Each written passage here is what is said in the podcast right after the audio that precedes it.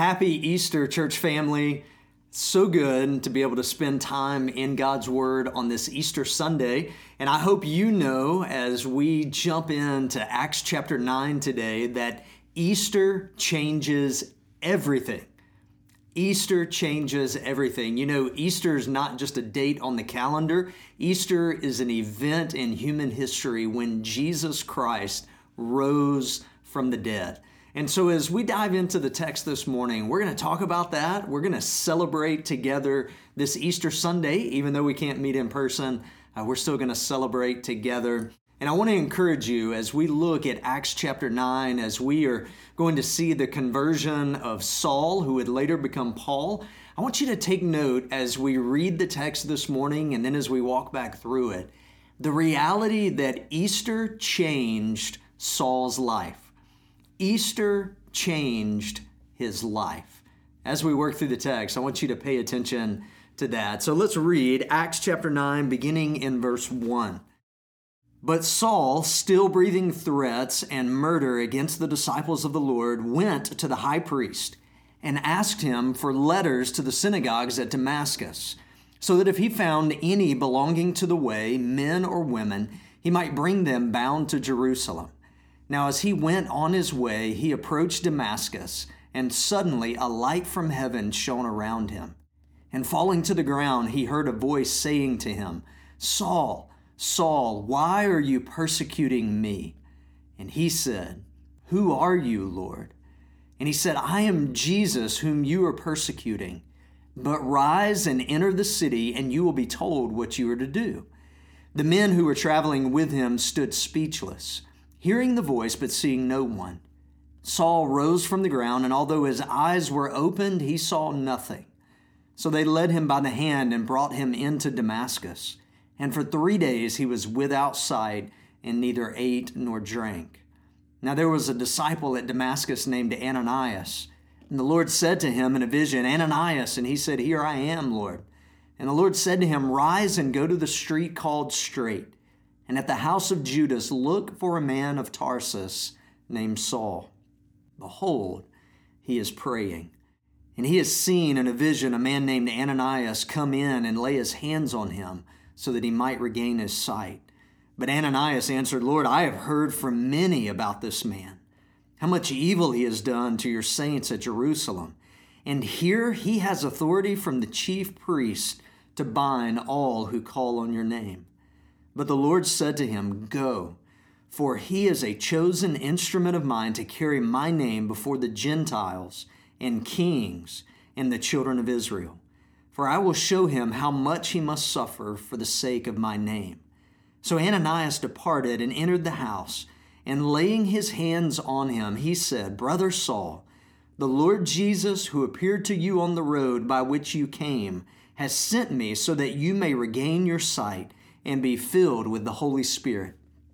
And immediately something like scales fell from his eyes, and he regained his sight. Then he rose and was baptized, and taking food, he was strengthened. For some days he was with the disciples at Damascus, and immediately he proclaimed Jesus in the synagogue, saying, He is the Son of God.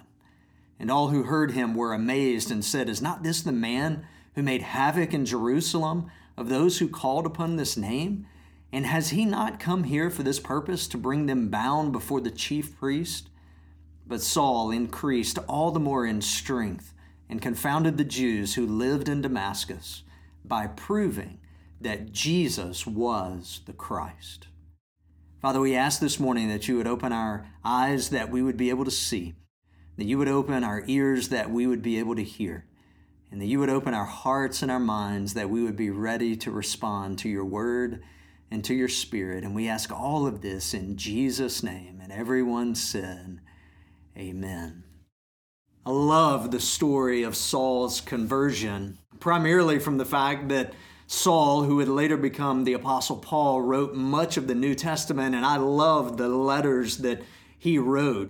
Yet, as we look at the text this morning, what we're going to see is him in a spot where he is seeking to persecute the church, those who are claiming the name of Christ, and yet he meets Jesus face to face, the risen Savior. In fact, for Saul, Easter became real on this Damascus road, and I like to call it the Easter road because it's where Easter became real in his life. And so, as we look back at the text, I want us to consider that. How did Easter, the truth of who Jesus is and what Jesus has done, how did it become real in Saul's life? So, let's look beginning in verse 1 of Acts chapter 9. Let's walk through the text together and let's consider how Easter became real in Saul's life. Saul was still breathing threats, verse 1 tells us. If you remember back to chapter 7, it was Saul who was holding the coats of those who were stoning Stephen, who was one of the early servants within the church. He was on the sidelines, cheering them on, holding their garments as they were casting stones and killing Stephen. And we see early here in the text in chapter 9 of Acts that he's still on this journey. He's still a part of trying to stamp out Christianity. So he goes to the religious leaders of the day and says, Give me notes, give me permission to go to Damascus, and I want to round up all the Christians that I can, and I want to put them in prison or even kill them, whichever is most beneficial to stamp out Christianity so that no longer do we have to worry about all of these crazy people who think that Jesus Christ rose from the dead. So we see that in verse 3, he went on his way and he approached Damascus, and suddenly a light from heaven shone around him. He fell to the ground, and as he falls to the ground, he hears a voice saying to him, Saul, Saul, why are you persecuting me?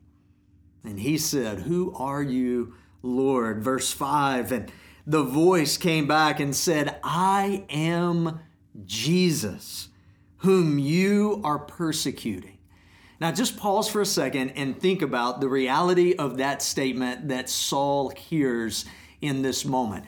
He's been knocked down off of his horse because of this bright light. He hears the voice from heaven saying, Why are you persecuting me? And he asks a simple question Who is this that's talking to me? And Jesus says, It's me. The risen Savior speaks to the one who's trying to stamp out Christianity, to stamp out Christ's followers. And in this moment, what we're going to see is that Easter becomes real in Saul's life and it brings him to the end of himself. So let's look back at the text this morning. He says in verse 6 Rise and enter the city, and you will be told what you are to do. The men who were traveling with him stood speechless. They heard the voice, but they didn't see anyone. It was only Saul who saw Jesus face to face on that road. So Saul in verse 8 rose from the ground, and although his eyes were opened, he saw nothing. They led him by the hand and brought him into Damascus. And for three days he was without sight, and he neither ate nor drank. You see, up until this point, Saul was absolutely confident that Jesus Christ was not the Messiah, that he had not risen from the dead, that all of those who were following after him were a little loopy, a little crazy, a little off their rocker. And he said, There's no way that this can continue. So, for the love of God Almighty, I've got to end Christianity. I have to stamp out those who are following Jesus. And then he meets Jesus on the Damascus Road, or what I like to call the Easter Road and he sees the risen Savior whom he was persecuting. And he finds out very quickly that Easter changes everything. And so for Saul in this moment, he comes to the end of himself. You know, for him right now, I think it's interesting that as we saw in Jesus' life and ministry, oftentimes he opened the eyes of the blind. And yet, he closed Saul's eyes in this moment. You see, Saul thought he saw the truth, and he didn't.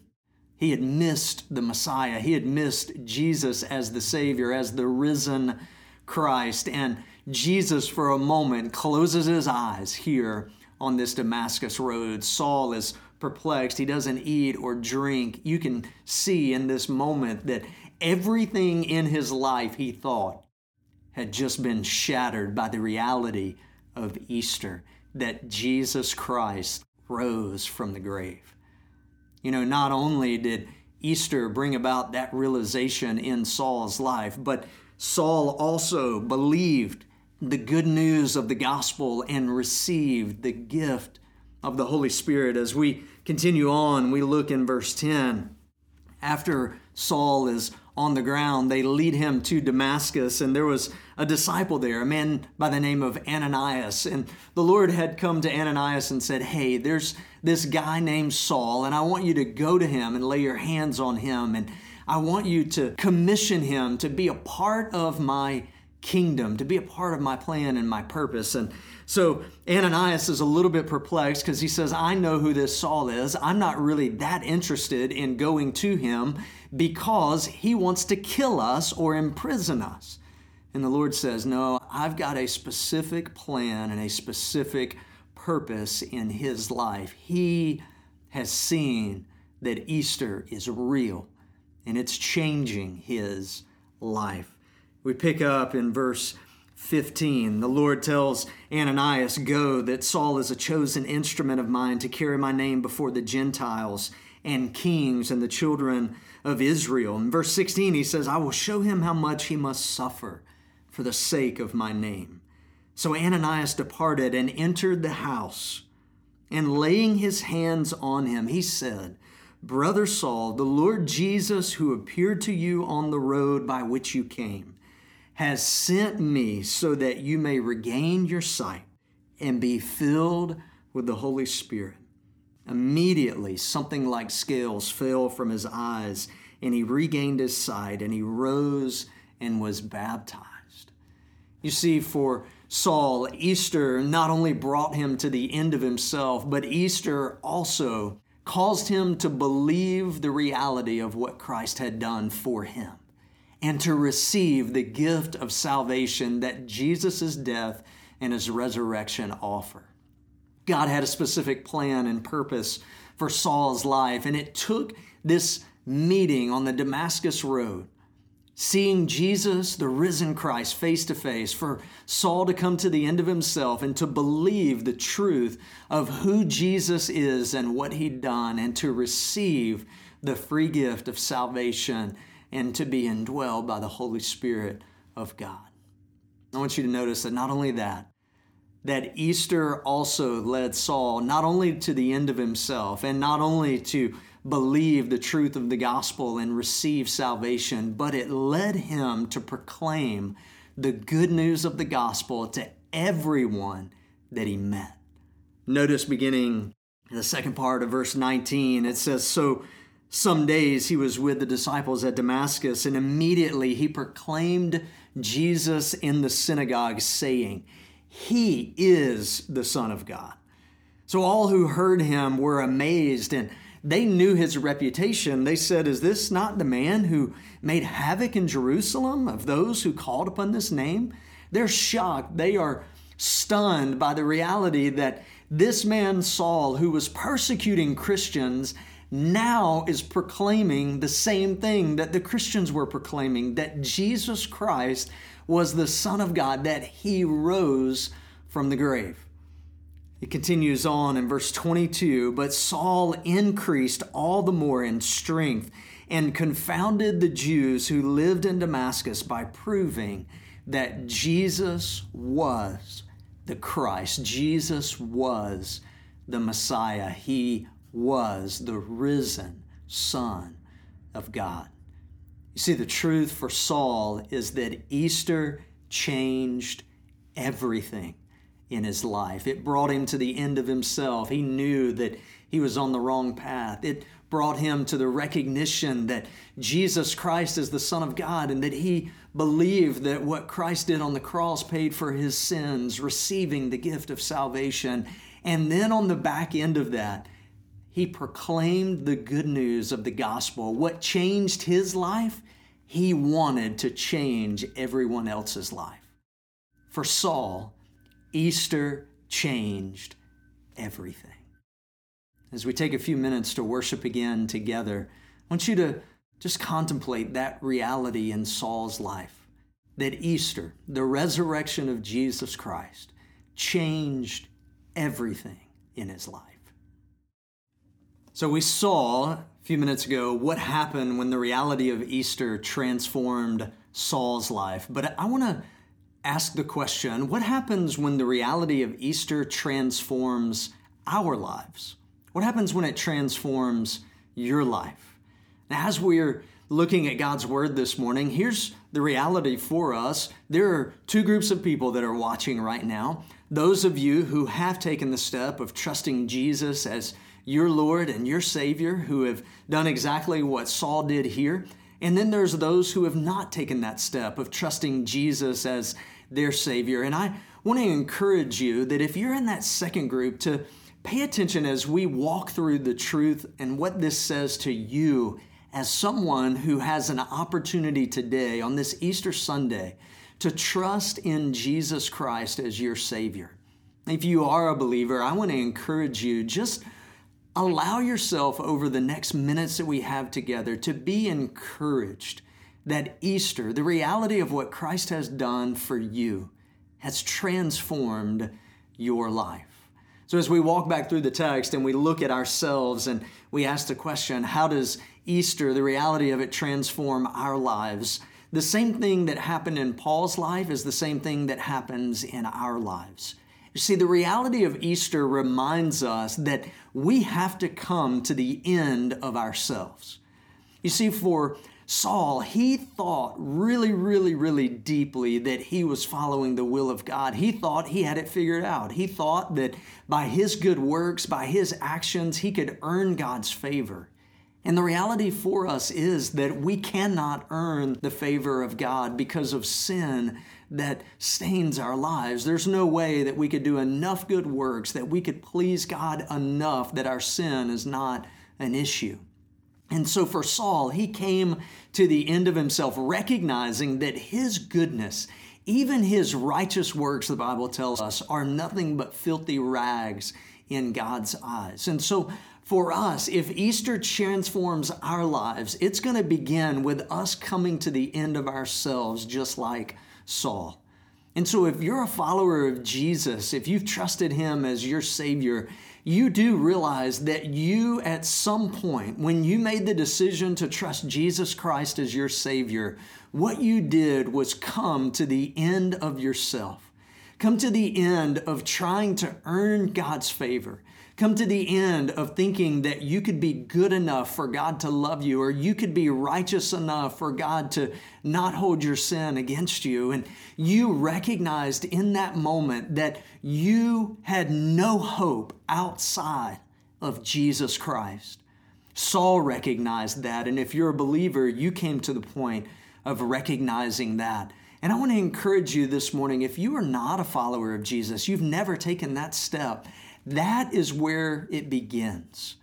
That just like Saul, someone who was far from the Lord and thought he was doing what God wanted him to do, came to the end of himself when he saw Jesus face to face. And so I want to encourage you on this Easter Sunday, you have an opportunity to see the reality of who Jesus Christ is to recognize that you are a sinner who is in need of a Savior, that you cannot save yourself. You need someone else to pay the debt that you owe. You need, in a real sense, to wave the white flag of surrender in your life, to come to the end of yourself today, and to realize that your only hope is Jesus Christ. Not only did Saul come to the end of himself and we must come to the end of ourselves. But when Easter transforms our lives, we believe the good news of the gospel of Jesus Christ and we receive the gift of salvation and the Holy Spirit dwells within us. So, believer, I want you to be encouraged and to be reminded this morning that you were not without hope when you came to the end of yourself, that you saw Jesus Christ for who he really is. You saw that Easter changes everything. and you placed your faith and trust in what Christ did on the cross, that He paid your debt and that He was buried and that He rose from the grave on the third day. That is what Easter is all about. And you placed your entire hope in that reality. And I want to encourage you to just for a few minutes ponder the greatness and the mercy and the majesty of God in that. The fact that you didn't deserve it and yet God extended His grace to you anyway. That there's no way you could earn it and God didn't ask you to. But that you sit watching this today, knowing that Easter brought you to the place of seeing Jesus for who He really is and trusting that He did what you could not do, that He offers salvation and you received it. I want you to know that that is what Easter is all about. And so, believer, I want you to be encouraged today. I want you to take heart today. I want you to take hope in the reality of what Christ has done in your life. And if you're here listening and you've never taken that step of trusting in Jesus Christ, of believing the good news of the gospel and receiving the gift of salvation and the Holy Spirit to dwell within you, I want to encourage you that if you've reached the point where you're at the end of yourself, I want you to turn and to look at who Jesus is. I want you to take note of the fact that He is the sinless, spotless Lamb of God who went to the cross for you and for me, that He laid His life down, that He died there and was buried, but He didn't stay there. On the third day, He rose from the grave. And if you will place your faith and trust in Him for salvation, you can receive the gift that his death and resurrection offers to you a right relationship with your heavenly Father. You see, you don't have to stay at the point of being at the end of yourself, of thinking that, man, there's no hope for me then. No, there is hope in what Jesus Christ did for you. And you can pause right now and cry out to Him and say, Jesus, I ask you to forgive me of my sin. I'm at the end of myself and I am turning my life over to you. And I want to receive the gift of salvation that your death, your burial, and your resurrection offers me today. I want to be saved. I want to be a child of God. I want to be a part of God's family. You can do that right now. And on this Easter Sunday in 2020, you can look back and know for certain that you took that step of trusting in Jesus Christ as your Savior, of receiving the free gift of salvation that His death and His resurrection offers to you. And then, as we think about the application of the last part that we looked at in Saul's life, that Easter changed everything for him. He went from one who was seeking to persecute the church to proclaiming the message of the good news of the gospel. And so, believer, I want to encourage you in this season of Easter, on this special day as we celebrate what Christ has done. I want you to do exactly what Saul did to proclaim the gospel of Jesus Christ. And I want to give you a practical way to do that today. I want to encourage you that if you're watching on social media right now, if you are paying attention and you're engaging with friends and families, I want to challenge you. I want to issue this challenge for you to proclaim what Jesus Christ has done in your life. So I want to encourage you just take a little bit of time and type up your story of how Jesus Christ transformed your life. And I want you to share that with your friends and with your family.